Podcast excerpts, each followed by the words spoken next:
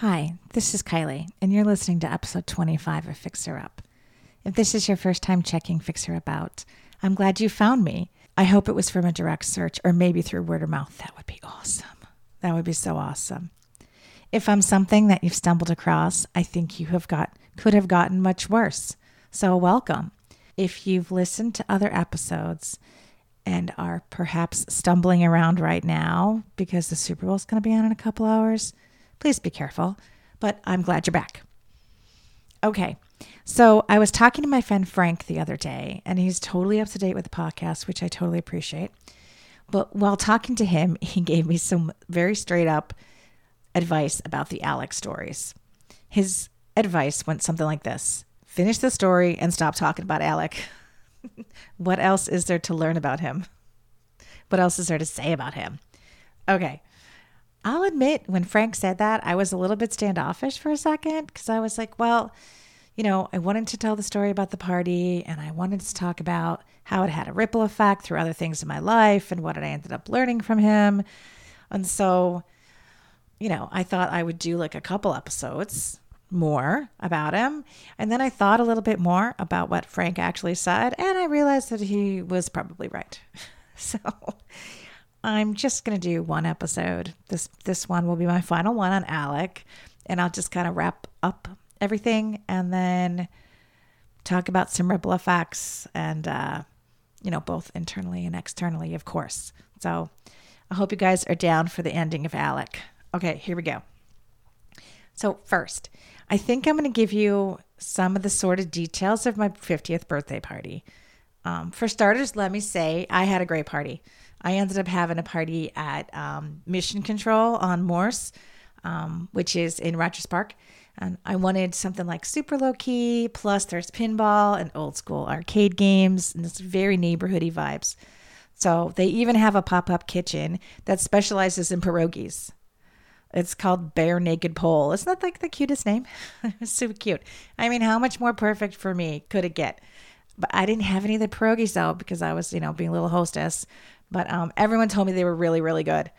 And Jose's husband could not stop raving about them. So, anyways, it was a really great party. I had friends come in from all over the place, some from very, very far away. I was so touched, and I think everyone had a good time. And that's how I'm going to remember it you know, I'm going to remember it that everybody had a good time, like that I had a good time, and that people were there for me, kind of like Sally Field at the Oscars. Like, you like me, you really, really like me. Is that what she said? I need to look that up. I suppose I could probably go go, go look that up.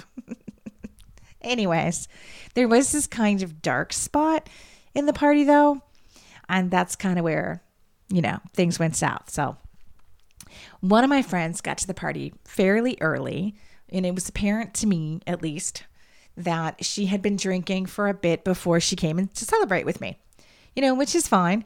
You know, even though some days she drinks like it's her job, she was overserved that night for sure. Then don't get me wrong, I was happy to see her. You know, we've gone out a bunch of times over the, the couple decades that I've known her, and we've always had a really good time. However, as that night went on, I found myself switching into a little bit of the caretaker mode, which isn't exactly how I wanted to spend my birthday party you know? But don't fret, don't worry. You know, I still managed to have a really good time. Towards the end of the night, it was just me, obviously, uh, my brother in law, Ian, my friend, and Alec. And we're all hanging out, drinking, playing pinball, eating Bundtinis from um, Nothing Bundt Cakes, like which I, I love. I love that shop. And that was a gift from some friends. So it was great. Um, I was having a ton of fun. Like I love, love, love playing pinball. And we had a pinball machine growing up that I played all the time. Like I think it was called Green Mustang or Wild Mustang or something like that the cowgirl had green lipstick on. I loved it. I, I I love it. I love pinball. So Alec and I were playing the Mandalorian, and I was kicking his ass, which is good. You know, and Mandalorian's not a bad game either. And I I think I just saw today that season three comes out in like two weeks or three weeks or something. So I'm I'm totally down for that. Anyways, so we're hanging out, having a good time, and out of nowhere, my girlfriend starts in on Alec about his behavior. Like, he kind of disappears a little bit, and he rants a little bit, you know. So I'll admit, like right away. I'll, I'll admit, I told her some things in confidence, like as girlfriends do, which I soon was to learn was a mistake. So, in my defense, I mean, I guess there's not really any defense for that, but you know, I'd known her for like 20, 20 plus years. And so this was, you know, I, I trusted her with stuff, but it turns out that that probably wasn't a good idea. So, that was uh, pretty wrong. I'm not sure what started it. I think she simply just looked at him and said something like, You need to shut the fuck up.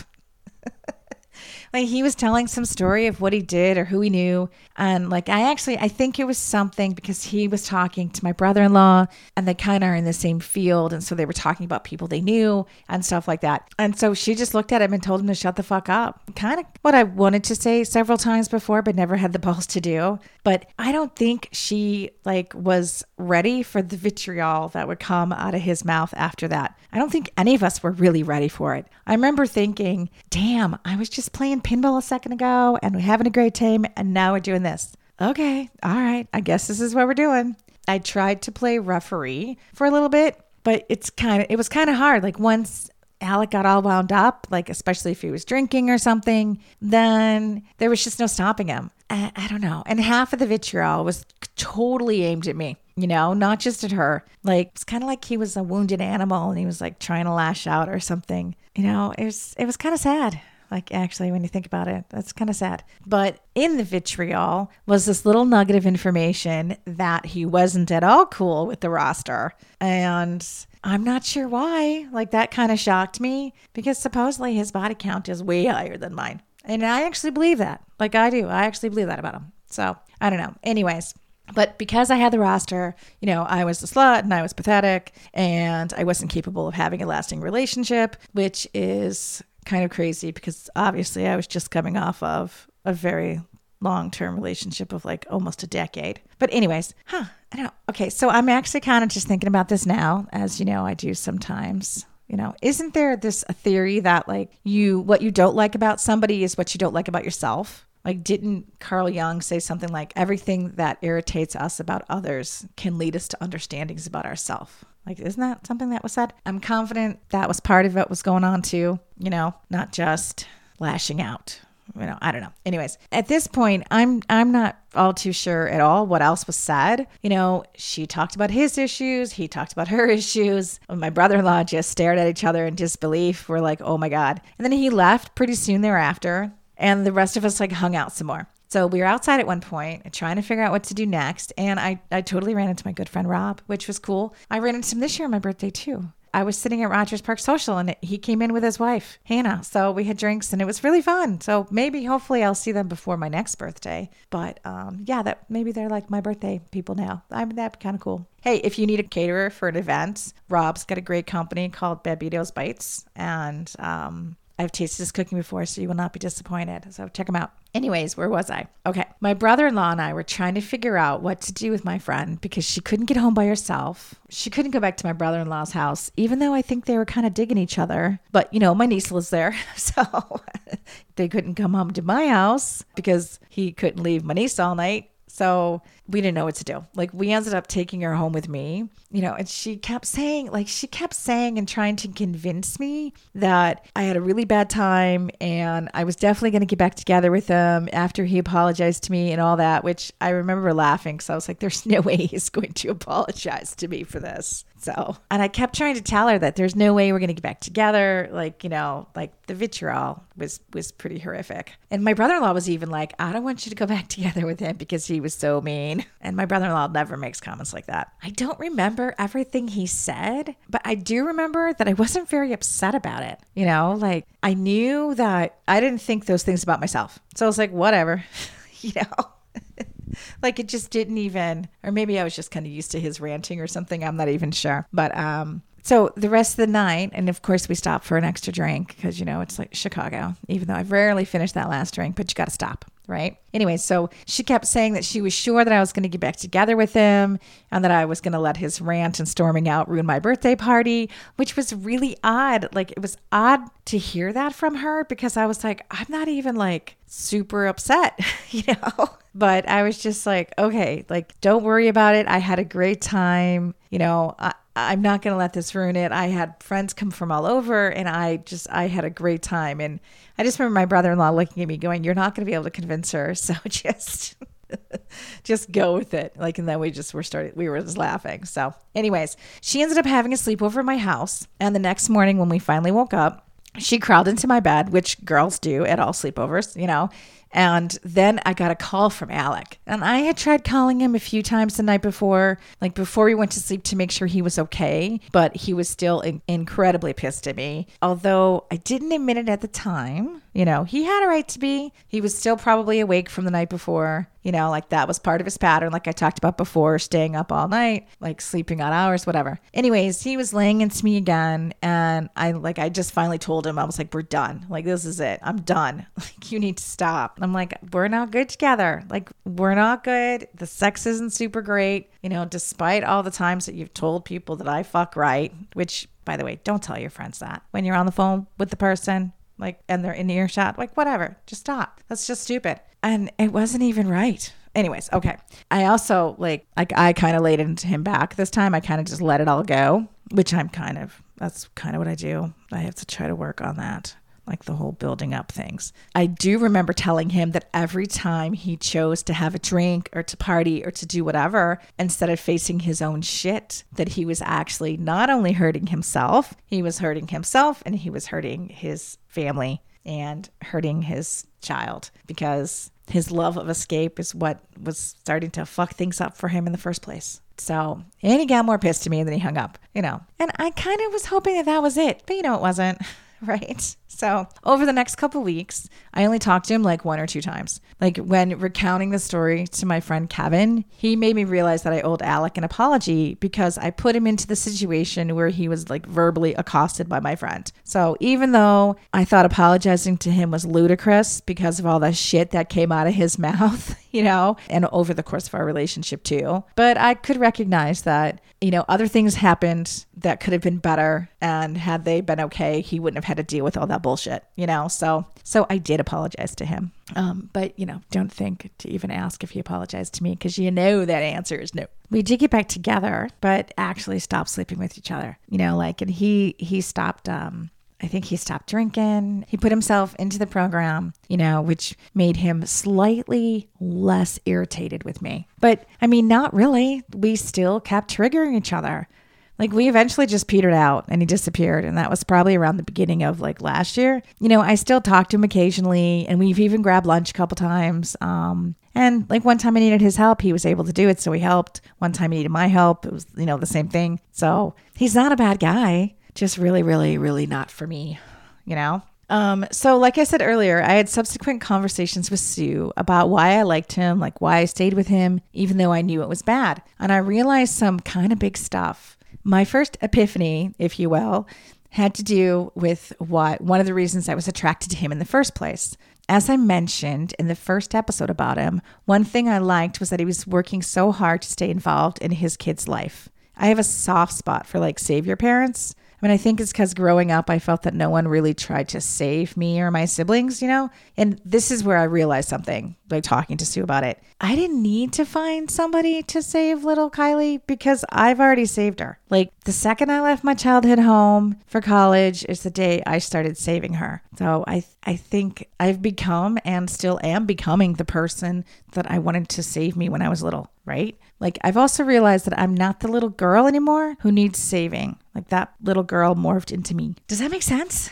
I don't know. Okay. My second epiphany after the big fight, I asked Sue to give me some info to help me figure out what about Alec was triggering me so much. And so she gave me this thing called a trigger log, which I was going to try working through to figure it all out. So here's kind of what the trigger log looked like. It's like a grid. You know, there was one column with the header listings images, sounds, smells, people, physical sensations, places, activities, dreams that trigger intense emotional negative coping responses.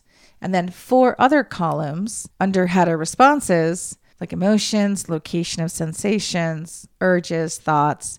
It was hard for me to fill out though because at that point it was an event that triggered me when it came to him. It was simply being around him that triggered me so much. After a big fight, we took a couple weeks off. We should have simply left it there.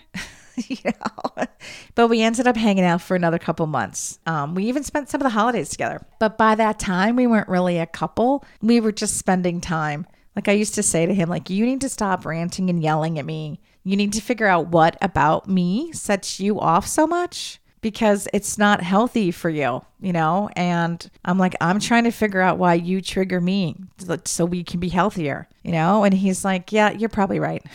And then he would ask sometimes, like, hey, do you want to fuck or do you want to sleep over? And I was like, no, we are much better as friends than we are as lovers. Like, we don't have to do that again. And then he would agree. so, anyways, I don't know if he really, he, if he looked too much at it or if he thought about it, but obviously we know that I did. So, now we actually talk. You know, Alec and I talk. I actually talked to him yesterday. Um, I'm not sure how much we'll talk after he listens to all of these. He did listen to, I think, the first couple, and he said that, you know, he was able to ascertain that he was talking about him. And um, so he thought that was cool. so that's good. You know, it'll be interesting to see what he thinks about all of them, though, you know. And he wanted to be on one of these episodes about him. And I thought that originally I thought that that would be a, a decent idea. And maybe it would be, you know, maybe I'll do it in a little bit and like like not as close to when I drop them or I don't know. If I do have mine, you guys will have to tell me what you think. Anyways, so as I alluded to earlier, my relationship with Alec wasn't the only one that was altered a bit after that night. The other one was with my girlfriend. I called her early that week to see how she was feeling and doing and all of that. I was kind of, well, not kind of, like I was looking for some sort of acknowledgement or an apology or something. You know, I, I'm going to say it. I was totally looking for it. I told her, or I think I told her that um, she started the fight with him, and I couldn't believe all the the shit she said to him, and that she didn't have to do that, you know. And especially since some of the stuff was my opinion on things, and then what I expect, and I, I I know I said to her, you know, when I tell you things, I expect it to be in confidence, you know, and like girlfriends, and I was pissed. I know she didn't remember exactly what she said to him, but she did say to me, she's like, when she's close to somebody, she gets really, really protective of them, you know, especially when she's loaded. And then I think she actually said to me, don't tell me secrets. When I get drunk, I spill them. And I was like, okay, all right, I guess I got to think about that. Like, for one, okay, good for you for recognizing that about yourself. You know, I have a couple other people in my life that might be, that might benefit from that self awareness, but I don't know. Don't you think it's something she should have told people like years ago? I mean, you know, that would have been super helpful to know ahead of time. I don't know. Don't get me wrong. It does not excuse my behavior at all from my part in all of it, you know, and I apologize for that right away. I should have kept my mouth shut. I'm usually really good with secrets. Like, I wasn't really telling a secret. It was just like things you knew if you knew him, but I still had no business. So that's, you know, that was wrong of me. Anyways, so what am I left with, like regarding her? Even though she told me how she is, she never actually apologized for her behavior. So, and I was then, then I was pissed again. We all make mistakes, right? And we've been drunk and we've said shit that we should not have said. I mean, I've done it. Like, if you think about it, you've probably done it, you know? But here's the thing like, as an evolving human and like a growing soul, when you fuck up and someone says to you, This is how your actions affected me, you own your shit and you apologize for it, right? You know, she never, she never apologized. And I think that's crap. Yeah. So I'm still friends with her, but now I'm just going to keep her kind of like at an arm's length. And, uh, and that's it. You know, has this happened to you guys before? Like, am I overreacting about it? I don't know. But despite all the bullshit, fallout, and all that stuff afterwards, I still had a great time at my 50th birthday party. You know, no three ring circus is going to change my mind about that. So it was still good. So check out Mission Control and eat some Nothing Bundt cake and have some great pierogies and all of those good things. So you know, anyways, thank you so much for listening to episode 25 of Fix Her Up and getting me through all of my Alec's stories. Like, he really did make me look at a bunch of my own shit, man. Like, he really did. So, I think it's good because I'm clearly still learning lessons about my life, about what kind of behavior I participate in, even the ones that are to my detriment. Hopefully, with patience and love, we can all continue the deep dives into our own shit as we evolve. Remember, becoming is simply another form of being. If anybody would like a copy of the trigger log that I got from Sue, shoot me a message and I'll email it to you. I know I did not give a very good description of that, and, and I'm very sorry. It's a grid. It's got things vertically, horizontally at the top. You know, it's a grid, but I would gladly send it out. If you like this episode, please hit the thumbs up, subscribe, and tell your friends. If you'd like to get a hold of me, my socials are mkylied. Email is fixherup01 at gmail.com. Voicemail is 773-236-1112. And please check out my website. It's www.fixherup.net. Thanks again, Peach. See you in a couple weeks.